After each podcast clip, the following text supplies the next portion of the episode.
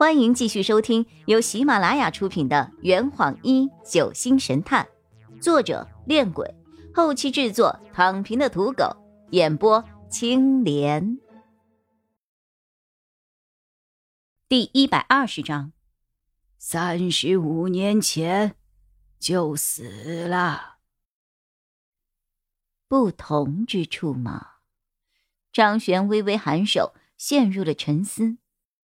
萧云伸了一个懒腰，像一个孩子一样愉快的说着：“嗯，好了，我的事情办完了，五百块，谢谢。”他向洛佩伸出了一只手。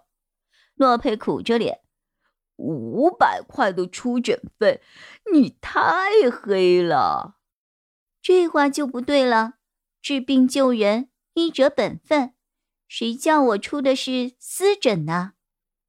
萧云将双手背在身后，露出了一个可以融化冰山的笑容。哎，雨涵，给钱！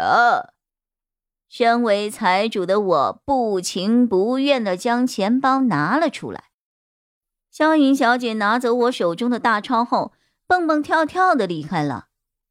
我凑到张璇的耳边小声问：“他真的是心理医生吗？看起来很不简单的样子耶。”他大学修的是心理学，真实的身份其实是青莲集团的 CEO，他的家族就是青莲日记品牌的创始人。哇，富贵人家的千金小姐呀！洛佩立马纠正我：“不是小姐，是当家人。萧家的前任家主。”也就是青莲集团的董事长，几年前过世了。他现在就是现任的家主，那么厉害呀！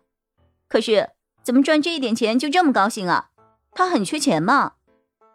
洛佩板着脸，他不是赚钱高兴，是赚我的钱高兴。萧莹跟洛佩的关系好像很好。这让我有些许的在意，不过我也挺佩服萧莹的，那么漂亮，家境那么优越，专业能力那么超强，推理能力也不弱，又特别的平易近人，一点娇小姐的架子都没有，简直就是当代的完美女性嘛！她看起来比我大不了几岁，却拥有一般人努力一辈子都可能得不到的东西。她的一切都令我十分的羡慕啊！不过，他有现在这样的成就，一定也经历了不少的艰辛磨练吧？包凯的一通电话将我从幻想之中叫醒。阿洛，翟叔唤醒了。洛佩的嘴角勾起了一个弧度。走吧，我们一起到三十五年前去看看。病房里，翟村长平静的坐在床上，望着窗外的直升机朝远处飞去。经过这一次事件，他一下子仿佛老了十岁。我们五个人坐在他的床边，等他讲述三十五年前的故事。见他有些犹豫，洛佩微笑着开了口：“呵呵，事情都过去那么多年了。”什么悔恨，什么愧疚，什么自责，也是时候该放下了。翟村长长长的叹了一口气：“唉，该偿的，该报的，该还的，到底还是躲不掉啊！唉，因果报应啊！”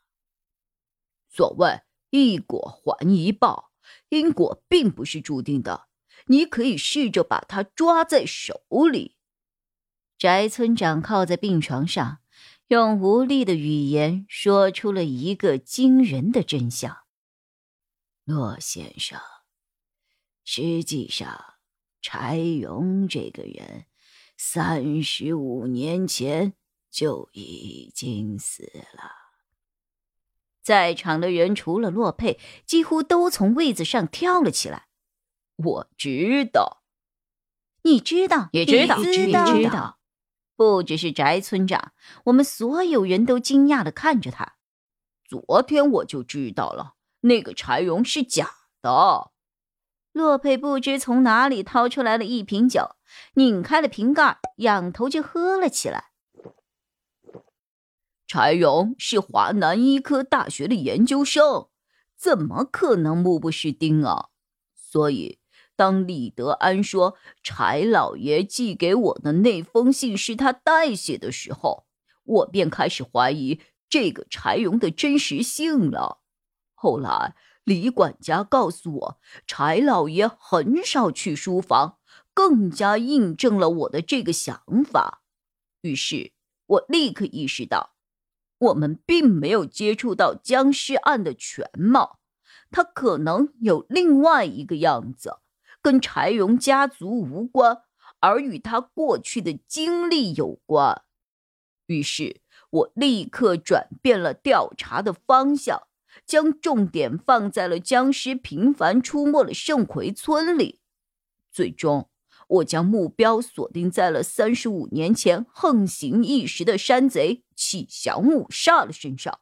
原因有两个。嗯。嗯，首先，启祥五煞消失的时间和柴荣出现的时间一致。其次，启祥五煞被柴荣所灭，疑点重重。大家试想，一个从大城市里带着家人躲到深山里的大学研究生，见到山贼时的第一反应不是逃跑，而是设计抓捕。这难道不奇怪吗？他有没有打败山贼的能力暂且不谈，光是消灭山贼之后在乡间一举成名这一行径，就与他躲进深山的逻辑相悖啊！柴荣之所以从大城市搬入深山，本来就是为了躲避温平家人的报复。他这样大张旗鼓的显示能力。让自己在村间成名，这可不是什么明智的行为。这坛已经喝完了，你猜出凶手是谁了吗？啊，老板，拿酒来。呃呃，更多精彩，请关注青莲嘚不嘚。